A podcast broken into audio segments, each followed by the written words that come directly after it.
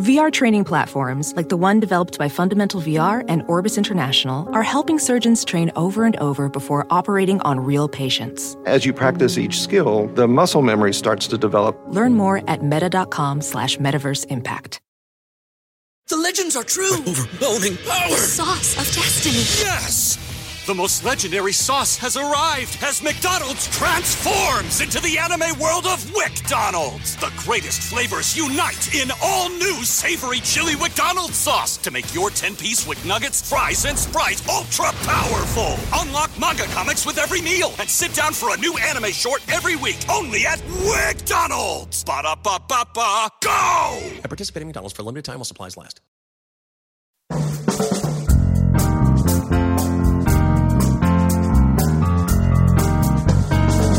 Brett McKay here, and welcome to another edition of the Art of Manliness podcast.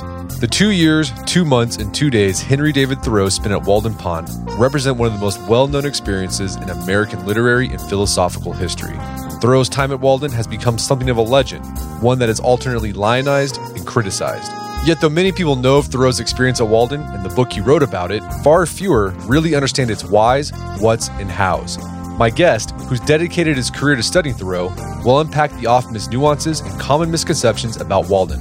His name is Jeffrey S. Cramer, and he's the curator of collections at the Walden Woods Project, as well as the author and editor of numerous books about Thoreau, including Walden, a fully annotated edition.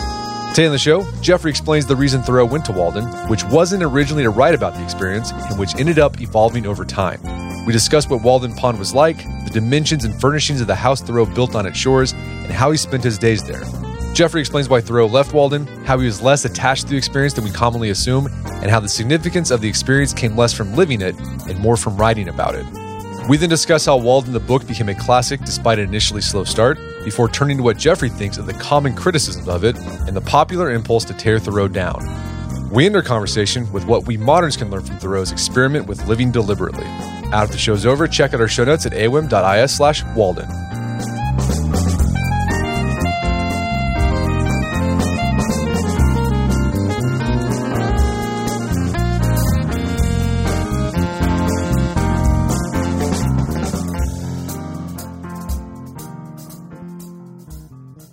All right, Jeffrey Cramer, welcome to the show. Thank you, Brett. I'm happy to be here. So I think everyone, uh, particularly in the United States, if you went to high school, you probably read Walden. I remember, I think it was like 11th grade it was when we did American literature, or 10th grade, or even even if you didn't read it in high school, you might have picked it up and it really resonated with you because You're in that period of your life, you're trying to become an individual and figure out who you are. And there's something about Walden that speaks to that.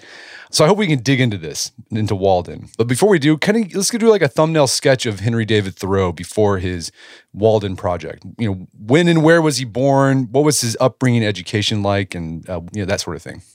Yeah, so I mean, he's born in, in Concord, July twelfth, 1817.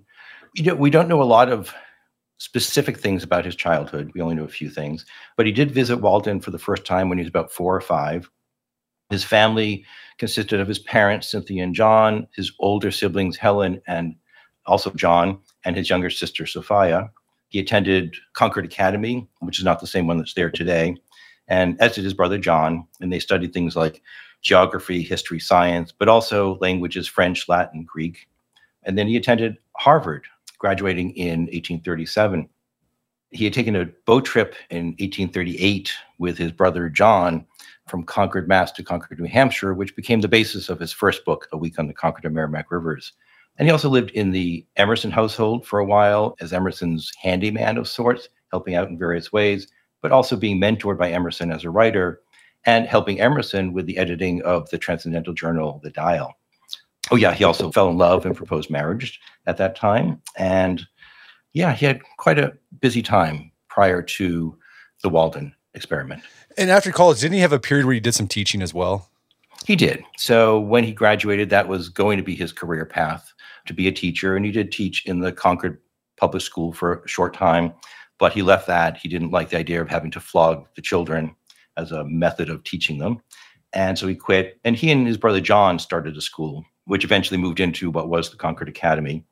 And so he did have, I guess you call it a traditional career path. You know, he graduated college, he was starting a school, he was teaching, he actually, as I said, had fallen in love and proposed marriage. That didn't work out for various reasons. But but then John got sick, and they closed the school. And then eventually John died for a completely different reason. He had he cut himself shaving and got lockjaw and died. And that pretty much put an end to Thoreau as a teacher. And how, how did his death? I mean, besides ending his teaching career, but how did it impact him personally? Yeah, he and John were very, very close brothers, and that death was extremely difficult for Thoreau to get beyond. You know, it, it was it was hard for him. It, it, people tell stories of mentioning John in passing to Thoreau, and tears would come to his eyes. So it was it was something that affected him deeply, more than I think people tend to realize. And his going to Walden Pond, which we'll talk about, I think, shortly, was in part to write a book about John. It was a way of working through that grief and to write his book, A Week on the Concord Merrimack Rivers, about this boat trip that he had taken with John was a way of sort of working through things. And so going to Walden was in part to write that book. So he's a teacher. He was doing some writing as well. Mm-hmm. When so like what when did he, do we know like he's decided like I'm going to do this thing. I'm going to try this Walden experiment. Do we have an idea when that happened? We don't. So you know the the interesting thing about Thoreau, which I think a lot of people don't tend to realize, is that the narrator in most of his works, whether it's Walden or Civil Disobedience, Katahdin, it's sort of a persona. It's it's not exactly Henry David Thoreau. It's not the Henry David Thoreau that walked around Concord. So, despite the fact that we read Walden almost as autobiography, it's not. It's creative nonfiction. It's something he he worked on. So, I mean, he went to Walden really, as he said, to conduct some private business, and that was to write the book about John. And while he was there, people started asking him questions. You know, Henry, what are you doing? If you think about it, Walden Pond or Walden Woods was marginal land. It was land that wasn't good for farming. It wasn't good for much. So it's where people lived who were not sort of welcome in Concord society. It's where freed enslaved people had lived. It's where the Irish lived who were there building the railroad, but really weren't part of Concord society. It's where what they called lurkers, I love that word, kind of 19th century word, lurkers lived in the woods. Alcoholics, just people who were not part of the normal mid 19th century Concord society. So there you have Henry David Thoreau, college graduate, former teacher from a respectable family, going off and living in this place where you would not normally expect somebody like that to live. And so people started saying, like, Henry, what are you doing? And he started giving a lecture called A History of Myself, in part to explain what he was doing. And in that lecture and in thinking about what he was doing, it evolved over time into the book Walden. So I don't think he actually started out to do what we think of him as doing at Walden Pond. Okay, so he went to Walden. He had no intention of writing a book about his experience. He went there to write another book. It was because people were asking him what you're doing. Like, well, maybe this is this could be a book. Right. I mean, he started thinking about what what was he actually doing out there? What was he trying to do while he was living there, besides writing the book? And yeah, I think we something people need to understand about Concord life. Like as you said, Walden Pond wasn't great land. People that were there were sort of the outcasts. Concord at the time was very community based. Mm-hmm. Most people lived with somebody. Yes. And you were kind of a weirdo if you decided to live by yourself. Yeah. I mean, it was a it, family was important being part member of a church, all that community sense was extremely important. So, and, and Thoreau was very close to his family. It wasn't like he was in any way estranged. He was very, very close to his family, loved his family dearly. And so it was odd to kind of pick up and go off. I mean, people did that. I mean, he had a friend who had done that a couple years previous, but to kind of go off for a long period of time where you're living in the woods was was a bit odd. Well, tell us more about the spot he decided to build his cabin alongside Walden Pond. So you said not great land. People in the area, they were freed blacks, the Irish, just sort of the outcasts of society. Tell us more about that area. Yeah, I mean it's it's a lovely pond. It's a kettle pond. It's, it's quite beautiful. Is it the most exquisite pond ever? Is it the most beautiful place on earth? No, it, it's a it's a lovely pond. It has become more lovely or more beautiful in the eyes of people who look at it through Thoreau's eyes, who come to it because it's Walden Pond that he wrote about. But it's a fairly ordinary pond, I'd have to say. He was living on Emerson's land. Emerson had some woodlots there. And Thoreau got permission from Emerson to build a house there in which he could write, sort of as a writer's retreat, basically.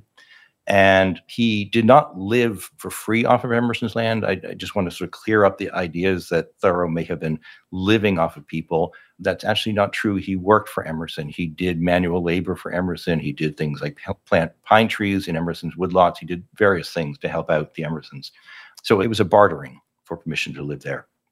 And he built himself this house. And, it, and I, I want to say it's a house, not a cabin or a shack or a shanty, which is how a lot of people refer to it it was a place he was planning on living for a while and establishing himself for a while.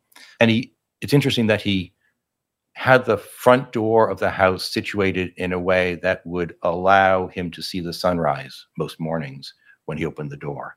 But the most beautiful part about the whole move to Walden Pond is that he moved on July 4th, which in most people's mind is Independence Day. He is trying to strike out some kind of independence from his existence as it was. But he went to write a book about his brother John, who he's thinking about often.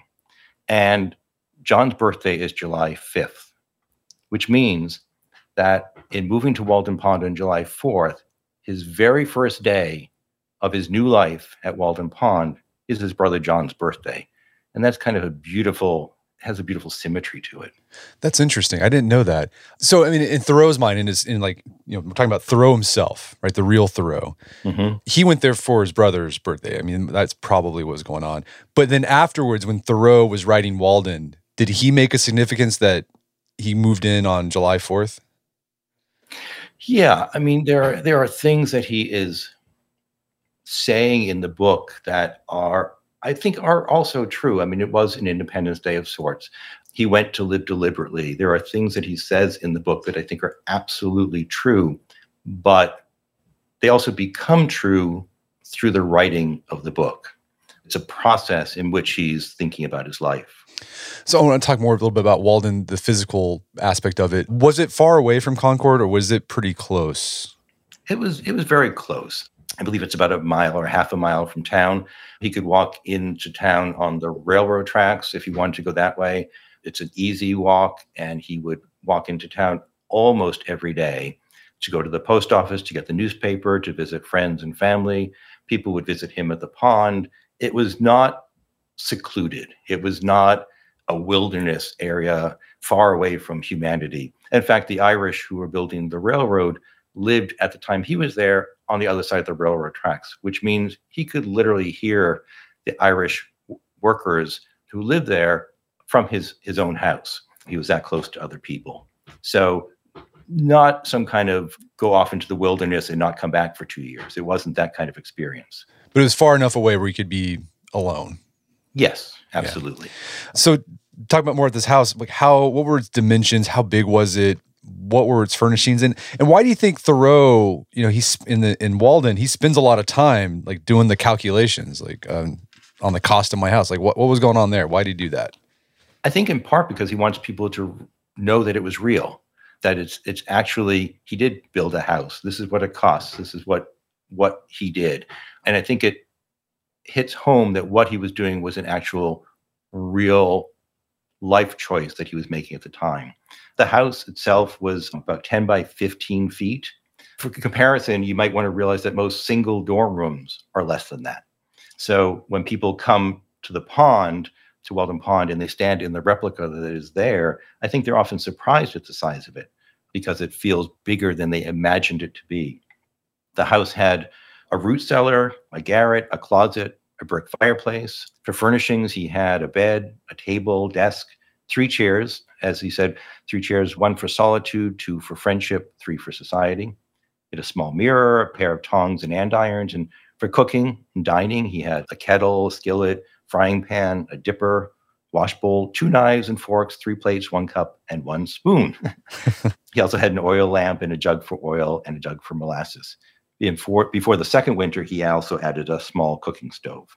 And so, if you think about those kinds of furnishings and and the things he had, that's a pretty comfortable existence for somebody. Okay, so after he builds the cabin, like what was a typical day like for Thoreau at Walden? What did he what did he how did he spend his time? Yeah. Well, one of the first things he did was he had a morning bath. So he loved to go out into the pond. He said that he he was inclined to think bathing almost one of the necessaries of life. But he said it's also surprising how indifferent some are to it. If you think about it, like books of hygiene from the 19th century indicated that bathing for cleanliness had not yet become a practice. It was clear that people weren't bathing to be clean. So his was more of a, a spiritual practice. He, in fact, there's a story he tells in his journal about a farmer, Minot, who he was talking to, and he said he was thinking of bathing after he was done with his hoeing. And he doesn't mean his hoeing for the day. He actually means his hoeing for the growing for the entire season. So Minot was going to bathe after he did his hoeing and taking some soap and going down to Walden and having himself a, a bath. But something had occurred to prevent it. And Minot said that he'll just go unwashed until the next harvesting. So, I mean, you're talking about farmers who haven't bathed for over a year. So Thoreau was doing something a bit unique, but it was definitely a more of a spiritual exercise than anything. He would work in his bean field, doing some hoeing or other work, sometimes followed by another bath. He confessed that sometimes he would sit in his doorway from sunrise till noon in some sort of reverie, just thinking about things. The afternoon was then free, in which he could explore the natural world around him or walk into town, visit friends and family um, in town or at Walden, and also to read and to write. So he spent many hours not only exploring the world around him, but many hours thinking about it, reading about it, and writing about it. Well, I want to talk about the reading aspect. Let's talk about the, the bean field because he has a whole chapter dedicated to the bean field. Why did he decide to grow beans? Because from my understanding, beans weren't a very profitable crop. Yeah, it's you know it, it's always that is a question that comes up a lot, and he Thoreau himself didn't particularly like beans, so it's it's kind of an interesting thing, and it it he did it sort of as a cash crop, but as you say, it's not very profitable. I think it's it plays on a pun, and that is in the idea that a person doesn't know beans. There's there's a New England phrase. I don't know if it's all over if everybody uses it, but they don't know beans about nothing. They don't know beans about this. They don't know beans about that.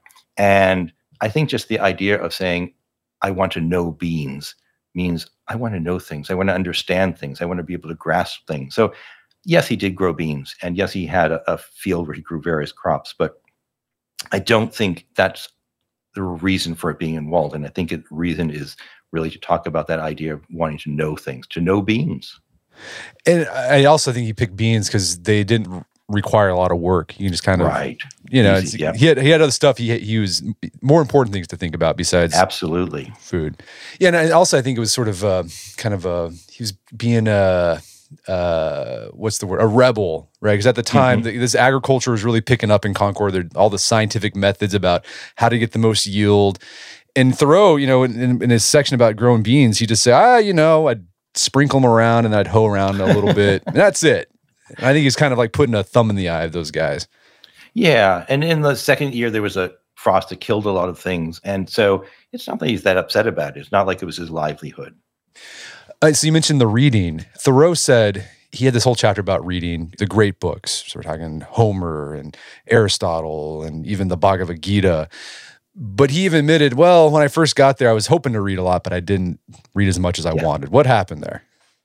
He was just he was busy, not just busy finishing up his house, which did take time, and as well as the bean field. It's interesting. People think of him as being off in the woods and not really doing anything. But his job, his reason for being, the, the things he did was studying nature, exploring, thinking, writing. Those are his tasks. So I think he didn't have enough time for actual reading because he was so busy doing other things, writing in his journal and, and exploring the area. So you said that he went there to write this book about him and his brother. Did did he write that book while he was in Walden? Did he did that happen? He did. Okay. Yeah. So while he was at Walden, he wrote two drafts of, of his first book. He also wrote drafts of Walden. So Walden, in its first iteration, was written at Walden Pond, even though the later versions of it, you know, were written after he was back in Concord. And he also wrote the essay Katahdin from the book The Maine Woods, and probably some kind of draft or, or note on civil disobedience because he was also arrested and put in jail while he was there. So there was a lot going on in those two years, a lot of writing.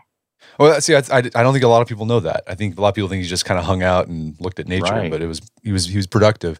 Let's talk about the nature because a lot of the book is just about his observations of nature. Like, what was going on there? Was did he was he trying to be scientific? Like, was he trying to contribute to what nature is and what it's like, or was it something else going on?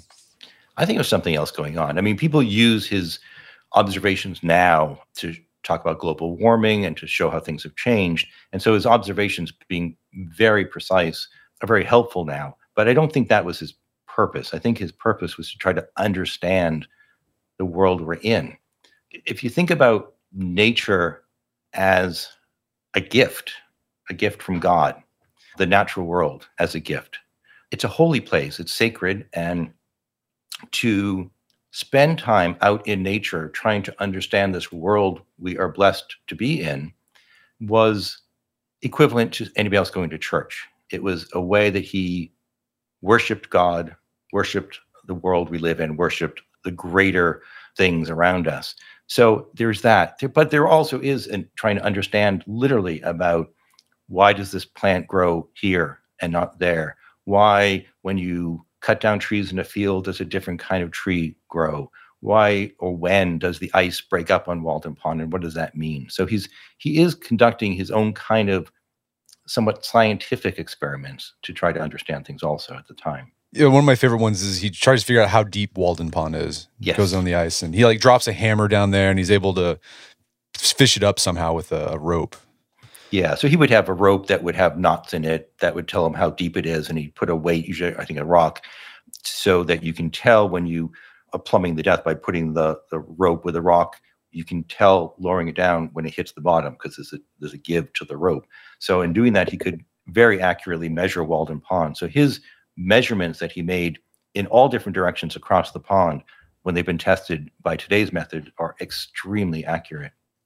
So you mentioned he, besides writing his book, besides you know working on his beans marginally, besides the uh, nature observation, he he spent time writing in his journal. Yeah. When did he start keeping a journal? Was it like right when as soon as he moved in, and what was his journaling practice like in general? It was before that. So it's literally on October 22nd, 1837. That's when he made his first journal entry. So he had been living off and on in the Emerson house, but of course visiting with Emerson a lot. And and they would have lots of discussions. And it's interesting that Emerson wrote in his journal on the next day, October 22nd, that he was trying to think of people who kept journals. And he could only name the French essayist Montaigne, his neighbor Bronson Alcott, his aunt Mary Moody Emerson, and himself. And he said in his journal, besides these, I did not last night think of another. But it's clear that he's having this discussion with Thoreau. And so he then asked Thoreau, What are you doing now? Do you keep a journal? And so Thoreau made his very first entry that day in response to Emerson's question. And then he was writing in it for most of his life until he got too weak and ill in later months to actually write in it. But he wrote in it almost every day What did he write about? everything. So, as he said in in at one point, he said, "My journal is that of me which would else spill over and run to waste." So it's a it's a place to put his thoughts. It's a place to practice his writing, to rewrite things, to edit, to think about things. It was a, a in some ways a storehouse for information, for thoughts. But the, you know, the journal is kind of interesting thing that people look at as almost like a diary, which is not. I mean, th- there's a difference between you know a diary and journals, but in some ways that's more of an academic difference than how Thoreau might have looked at it. But people look at the journal as almost as his first response. He's going out in nature, he's doing this or that, something happens, let me write my journal. But often he was writing in a field notebook, just a cheaper notebook in which he could jot down notes while he's out in the woods. He's not carrying his journal around with him in the woods and and that's where he's writing his first thoughts and then he would transcribe those entries into his journal but not always right away sometimes it would be that day or that evening sometimes it might not be for a day or two and thoreau's a writer so obviously he's going to take the ideas that he put down in one form in the field notebook and as he's writing into his journal he's already sort of editing and creating and rewriting as things go so the journal is often in many cases a second idea, second pass on things. Not always. And so that writing process would be a place where he would put all of his thoughts into those journals. But when he wants to give a lecture, he would go through the journal and cull out ideas that worked together to create a lecture and eventually an essay and eventually an essay that might end up in a book. But there are places where he is, he will write something and then he will rewrite it the next day or several days later. There's, I once sort of tracked down the whole different drummer passage that's so well known about Thoreau. And you can see him perfecting this over a period literally of years where he's tossing the idea around and then he writes something and he rewrites it three months later or six months later before he gets it just right to make that such a quotable phrase. Now that process sounds a lot like what writers do today. You know, like some guy has a tweet and they'll take that tweet mm-hmm. and then they turn it into a blog post. And then yep. they might take that blog post and it turn into a lecture or like a ted talk whatever. And then that ted talk turns mm-hmm. into an article for the the atlantic monthly or the new york times. And then they get a book deal. Yeah. And it, it's it is exactly that same process. It's it's taking that idea and using it in various forms and adjusting it to the next level per se and and seeing what you could do with it. We're going to take a quick break for a word from our sponsors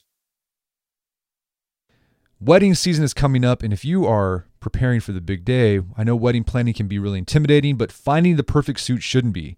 Indochino makes it easy to get a fully customizable suit right from your home. Don't just wear any suit on your big day, wear a custom made to measure suit.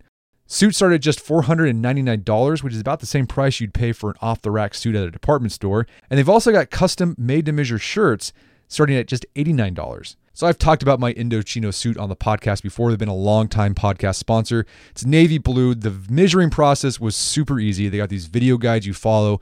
You'll need another set of hands to help you out with that. But the really fun part is customizing it. Got to customize how I wanted the lapels on the jacket, the pockets, the lining. I went no pleats on the pants on this suit. A lot of fun. And then in a few weeks, you have a made to measure custom suit sent directly to your door. When planning your wedding, get a suit as unique as you with Indochino. Go to Indochino.com and use code manliness to get 10% off any purchase of $399 or more. That's I N D O C H I N O.com, promo code manliness. And now back to the show. So, when did Thoreau decide to leave Walden Pond? Well, he left on September 6th, 1847. And he left for, you know, actually a very mundane reason. And that was that Emerson was going away on a lecture tour to Europe, and Mrs. Emerson, Lydian, wanted somebody to take care of her and the house, children, while Emerson was gone. And Thoreau had lived in the household before. He was very close to the family. The children loved him, so it made made perfect sense. So he went. So how long did he stay at Walden? He was there for two years, two, two years. months, two days. Kind of a beautifully symmetrical number that has absolutely no significance that anybody's ever figured out. But the, you know, it's interesting when we think about when he was at, at the pond or when he left the pond. So people sort of almost conflate the name Thoreau and the name Walden together. I mean, you can almost it's almost difficult for people to take the name Thoreau away from Walden or Walden away from Thoreau. They're so joined at the hip, so to speak, as if it was something that Thoreau could not live without being at Walden Pond. But an interesting thing, and it's not in any biography ever. And I actually have no idea why biographers sort of either don't see this point or refuse to see this point. So, as I said, Emerson was going away on a lecture tour to Europe and asked Thoreau if he would come take care of the family. And Thoreau, of course, is going to say yes. He would absolutely do that for his friend. But Emerson wasn't leaving for almost five weeks when he asked Thoreau. And Thoreau did something that is so significant. It was when I first realized it, it, it just kind of floored me. He packed his bags and moved to the Emerson house. He could have actually stayed at Walden for about four, four and a half more weeks than he did. And so you have to ask yourself the question if being at Walden Pond was so important to him, so significant, so something he couldn't do without, he would not have moved to Emerson's house until the day Emerson was getting on the coach or the train to go to Boston to get the boat to Europe. But he packed his bags and left. And and the reason for that, I think, is that because, as I said, we tend to equate the things he writes with autobiography, but they're not. And so it is actually, I think, the writing process in which we are meeting the Thoreau that we know through his books. Yeah, so like personally, he was probably ready to move on.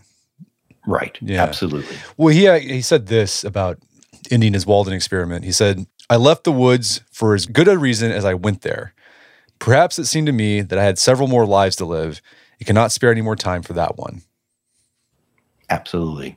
You know, and it's so the the 26 months he spent at the pond, I don't think they were life defining moments in the same way that, you know, the various other things he did, including the night in jail or or other things, were not life defining moments. They're they are moments that inspired him to ask questions about his life or life in general and things that he would then write about. And in that writing process, that's when Henry David Thoreau becomes Thoreau.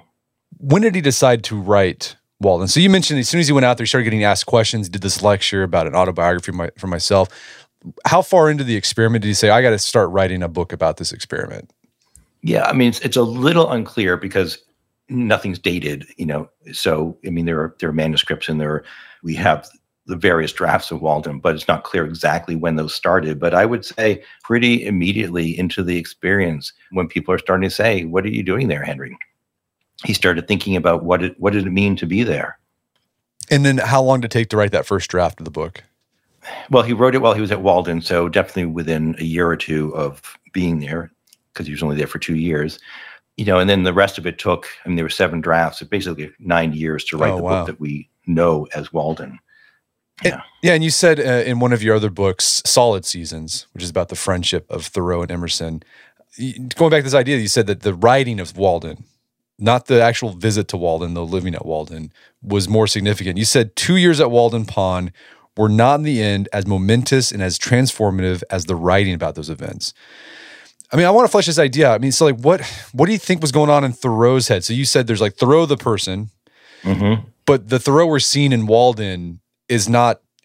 It's you said it's like creative nonfiction. Right. So what what I mean was he trying to do like was he trying to take transcendental ideas that he was kind of baking in, stewing in, and superimposing that on his Walden experience, or was something else going on?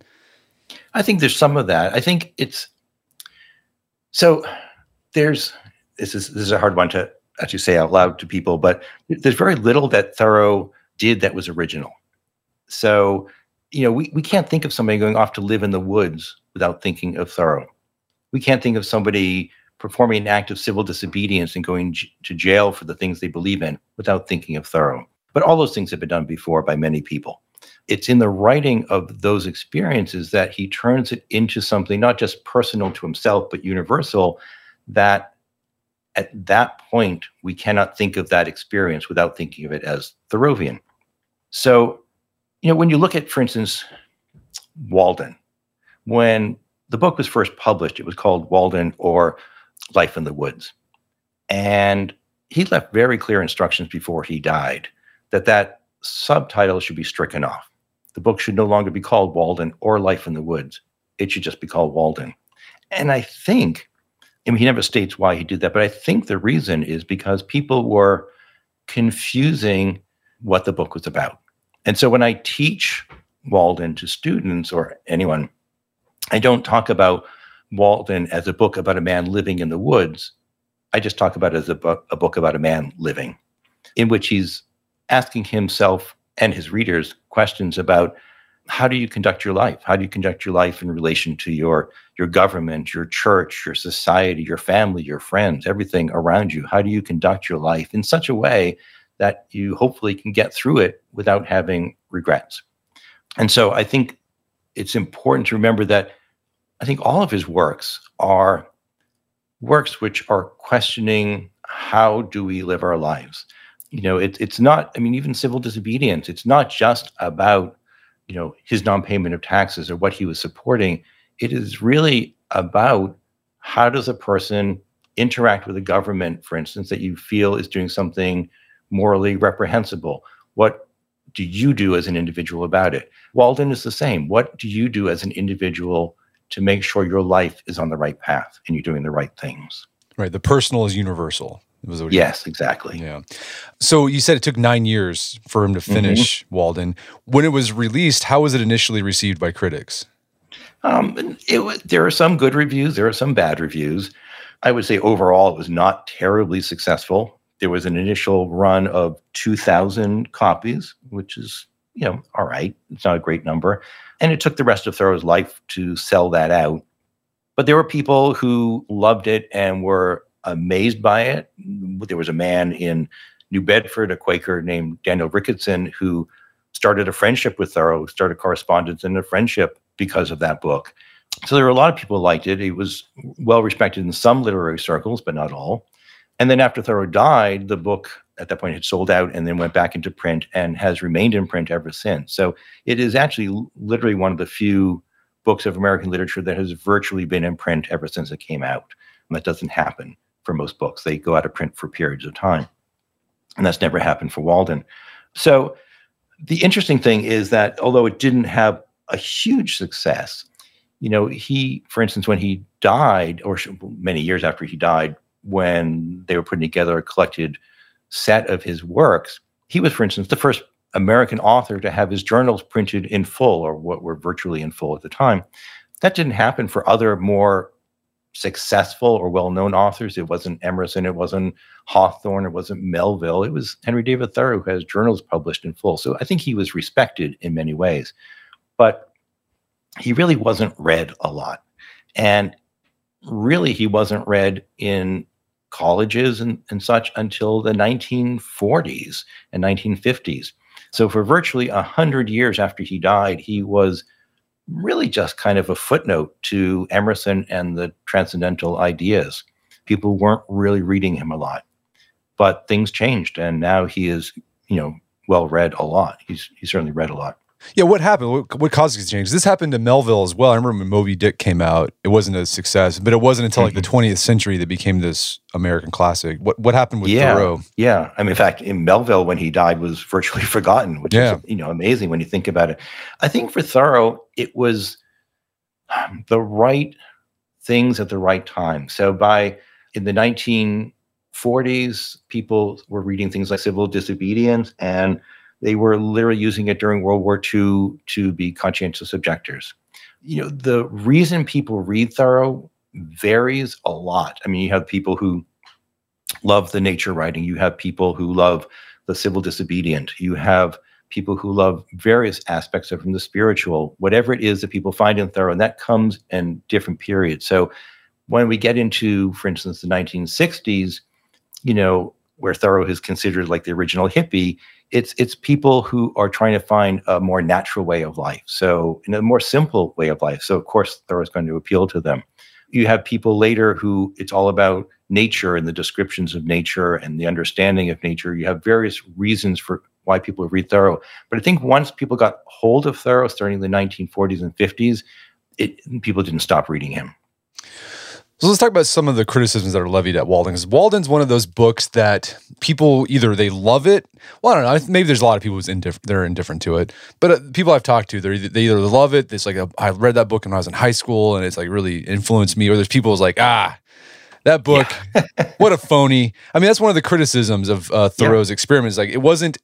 It was insufficiently authentic, right? I mean, Yeah. they, they they say that well Thoreau made it sound like he was you know living this very wild and solitary life when you know he actually was close to town he regularly had visitors and then he you know Thoreau he makes himself out as this paragon of self-sufficiency when his family sometimes fed him and so on and so on what do you think about that criticism Yeah. You know, so I think the people who think they know about Thoreau, they really haven't read his works. Or maybe they've read Walden, for instance, but it's a cursory reading. They're not really paying attention because they're not getting at what Thoreau wrote. They're only getting some ideas of what they think Thoreau wrote about. Thoreau is really clear everywhere in that book. He is not off in the wilderness. He is not far from town. He talks about walking into town every day or two. He talks about visitors. He talks about visiting people. He is literally not making any of those statements that people levy against him. And so people are coming to Walden with misconceptions that they will not let go of. And every so often, people write articles about Thoreau and Thoreau being the hypocrite that he is and all of that kind of thing, but that's because people are not reading him carefully. You know, it's it's they think of him as some kind of hermit, somebody who went away from society. Not true. Society was always important to him. I mean, being part of a community, being part of Concord, being part of his family, those were important things. He didn't walk away from anything or try to get away from. You know, it's, it's kind of interesting if you think about the time he spent at Walden Pond, the two years, two months, two days. That's five percent of his life. That means that ninety-five percent of his life that was spent living in a town, primarily Concord, a short time in New York and in Cambridge, but somehow we ignore this Thoreau who spent his day interacting with family and friends and farmers, strangers, students, employers, audiences, and think only about the time at Walden Pond, turn him into a hermit, and then call him a hypocrite because he wasn't. I, I just think people are, they get him wrong. I talk to a, a lot of students, and for many of them, that idea of living a Thoreauvian life has to do with separating themselves from society, shutting off their phones, maybe, or unplugging their laptops, going off on their own, living in the woods or some equivalent, or like Christopher McCandless going off into the wild. And I tell them, no, you've got it all wrong. That is not what it's about. It's just about how to live your life. And I think people who feel that they need to do something Thoreauvian, and in doing that, it is going and building a cabin in the woods or going off somewhere to the mountains or whatever, are really missing the point of what the book is about. Yeah, you say it's about living deliberately, right? Not necessarily, right, exactly. like not deliberately in the woods, but just living deliberately in general. Absolutely.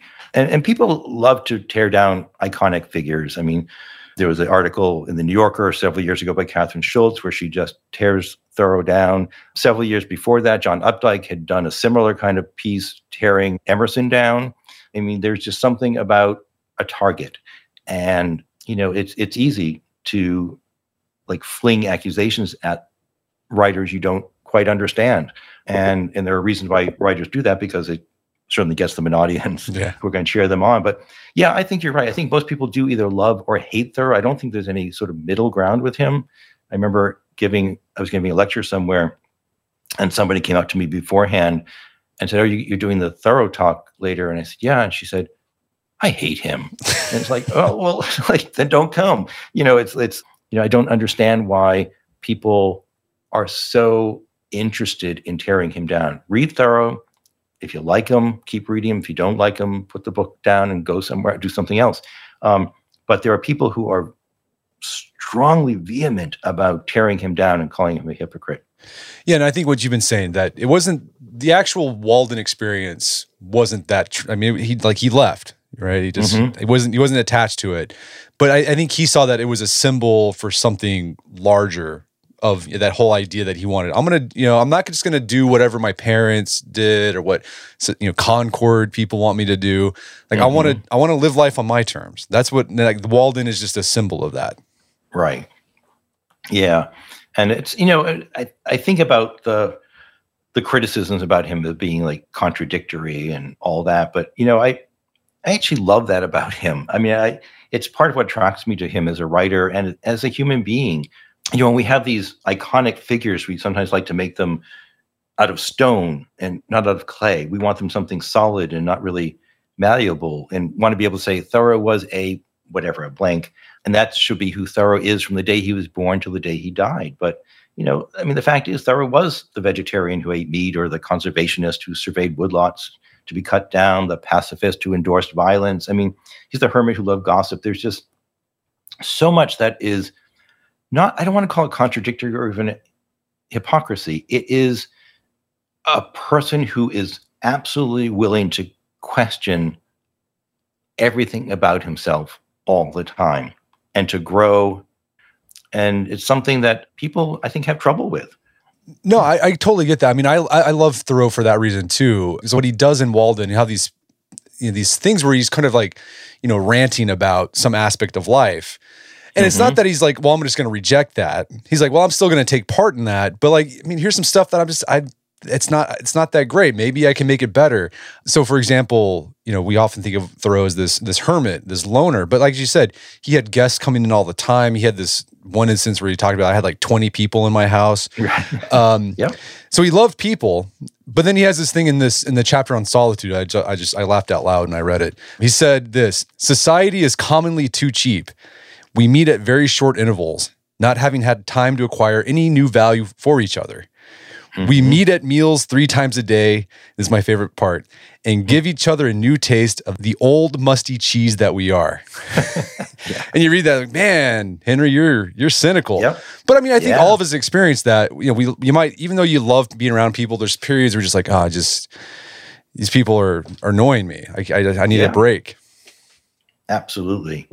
Absolutely. Yeah. I mean, because he, he did love people, but he, you know, people talked to him as, as if he was, he didn't like people. And, and that's so wrong because he actually loved conversing with people. But what he particularly loved in conversing with anybody is an exchange of ideas.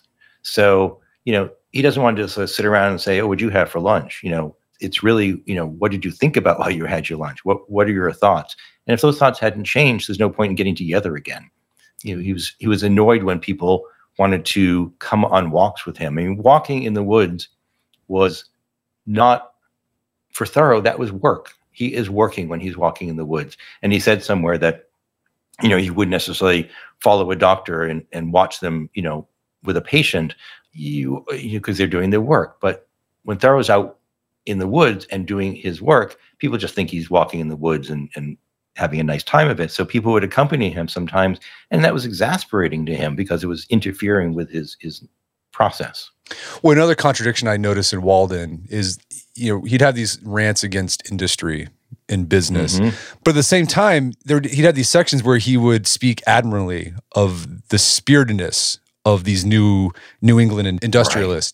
And I thought, I mean, I think, I mean, that's what I think a lot of people have a hard time with individuals who are like that, who won't take sides on things, who can see both the good and bad. And that's one of the things I love about Thoreau. Yeah, me too. And, and and people like look at some of the things he said about industry and, and think he was, you know, some kind of luddite who did not like progress. But again, that's so absolutely not true. I mean, he was very interested in progress. Um, if you think about it, he was published by some of the greatest publishers of his day who used the greatest and newest techniques for publishing. You know, he used the railroad. I mean, it's the railroad had things that were annoying about it. They were noisy and and they caused fires and, and woods were torn down. But on the other hand, that railroad was something that allowed Thoreau to get from Concord to Cambridge or Boston to use the libraries in a relatively short amount of time.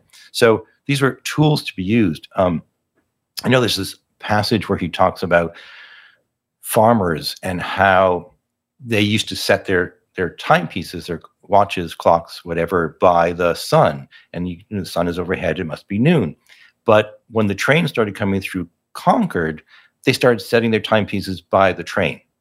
The train's coming through; it must be two o'clock, and and losing that sort of vital connection to the world around them. And so Thoreau, I think, was somebody who admired technology but did not love it when technology ruled people. You shouldn't set your clock by the, the train.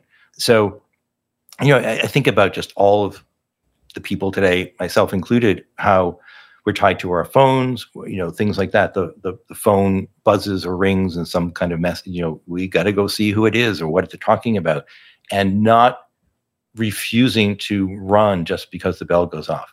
To use technology as a tool. I mean, people say, would if Thoreau were here, wouldn't he have a laptop? And it's like, well, of course he'd have a laptop. He's a writer. What writer doesn't have a laptop? You know, he loved to do research. Think of the the, you know how much Thoreau would love the idea of going on the internet and finding most of the books he's looking for, you know, right there for him to read. It would be amazing. So, but that would be using the technology and not letting the technology use him. Yeah, that's a common thing he looked at in Walden. Like, don't become a tool of your tools. Exactly. Talked about the rails. Like, we used to ride on the rails, but now the rails ride on us. He said, don't, Yes. don't avoid that. Make sure use this stuff, but don't make sure you're not subjected or like you're you become a servant to this stuff. Yeah, absolutely. So, what principles or inspiration do you think people in the modern world, here in the 21st century, whether they live a more wild or more domesticated life, what do you think they can take from Thoreau's Walden experiment? Well, I think certainly the idea about questioning, what we're doing, why we're doing it. I think trying to understand, I mean, a lot of what Thoreau is about is trying to understand who he himself is. What does he feel and think about things? There's a quotation that I, I actually love. It's one of the shortest ones, so I can actually memorize it. And he said, If I am not I, who will be? And I love that because so many of us, whether we're children, students in, in high school or college, or adults, uh, we could be 80 years old and still doing this, where we sometimes deny or hide who we are um, because we want to be accepted. We want to be brought into the fold, you know, things like that. And so we spend a lot of our lives not being true to ourselves for various reasons. And I think the thing like that's most inspiration about Thoreau is the idea that you need to be true to yourself and figure out who you are and then be that person. I mean, if you, if you think about how absolutely unique each of us are as individuals, you know, that we, we should be proud of who we are, what we believe in, what our preferences are, what are, you know, the, anything about us, it makes us who we are. And that's such a beautiful thing that comes out of Thoreau. So you've been studying the life and writings of Thoreau for decades. Uh, I'm curious, in your own life, how has his thoughts and ideas influenced you? And then also, like, how has it changed as you've gotten older? Because I think I think it's interesting. I think a lot of us read Walden when we're 17, 18, or early 20s, yeah. and it it hits different from when you're in your 40s and 50s. So I'm I'm curious personally, how has it how's that influenced your life? Yeah, in fact, it's it's one of the things when I talk to high school students and they don't like the book, I say that's absolutely fine, but read it again when you're 30 or read it when you're 50 or 60 because it will be a different book. You know, I mean, it's been really helpful to me in ways that um, it's kind of hard to sort of figure out how to phrase it, but it's it's really taking the ideas that Thoreau has about questioning ourselves and testing them out on my on me. You know, it's taking the ideas of simplicity, it's taking the ideas of being true to yourself, it's taking the ideas of not harming other people, being good to the world around you, trying to improve the world around you, that you have to take sort of seriously. There's a great quotation, if I can remember it exactly, by the Austrian philosopher Martin Buber. And Buber had said that Thoreau he addressed his readers in a way that they discovered not only why Thoreau acted as he did, but also that the reader, assuming him, of course, to be honest and dispassionate, would have to act in just such a way whenever the proper occasion arose, provided he was seriously engaged in fulfilling his existence as a human being. And, and I kind of love that idea that when you read Thoreau, or at least when I read Thoreau, I want to be better than I am. I want to be a better person. I want to do more for my neighbors or the people around me. I want to make the world a better place. And that is what I, I get out of Thoreau and find most inspiring about him because he doesn't really let you off the hook. And I don't want to be let off the hook. I, you know, I don't want to glide through life, as he said, like his neighbors who are asleep. I want to be awake to what's going on around me and face things, whether it's good or bad, but face them and and deal with them in whatever way I can. Well, Jeffrey, this has been a great conversation. Where can people go to learn more about your work? So they have a website, www.jeffreyscramer.com, and that's where people can sort of keep tabs on the work I'm doing and where I might be speaking or, or what I'm publishing these days. And for the work I do for the Walden Woods Project, they can go to www.walden.org and find out about what I'm doing there. Fantastic. Well, Jeffrey Cramer, thanks for your time. It's been a pleasure. My pleasure. And thank you so much, Brett, for inviting me. My guest today was Jeffrey S. Cramer. He's the curator of collections at the Walden Woods Project Library. He's also the author and editor of several books about Thoreau and Walden, including Walden, a fully annotated edition. You can find more information about his work at his website, jeffreyscramer.com. Also, check out our show notes at aom.is slash Walden, where you can find links to resources where you can delve deeper into this topic.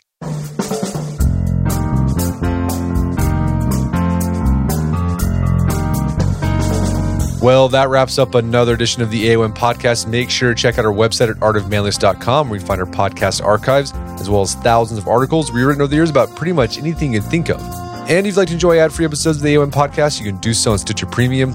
Head over to stitcherpremium.com, sign up, use code manliness at checkout for a free month trial.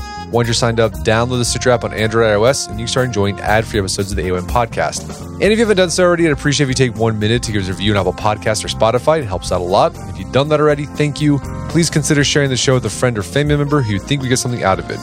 As always, thank you for the continued support. Until next time, it's Brett McKay. Remind you on to listen to the AOM podcast, but put what you've heard into action.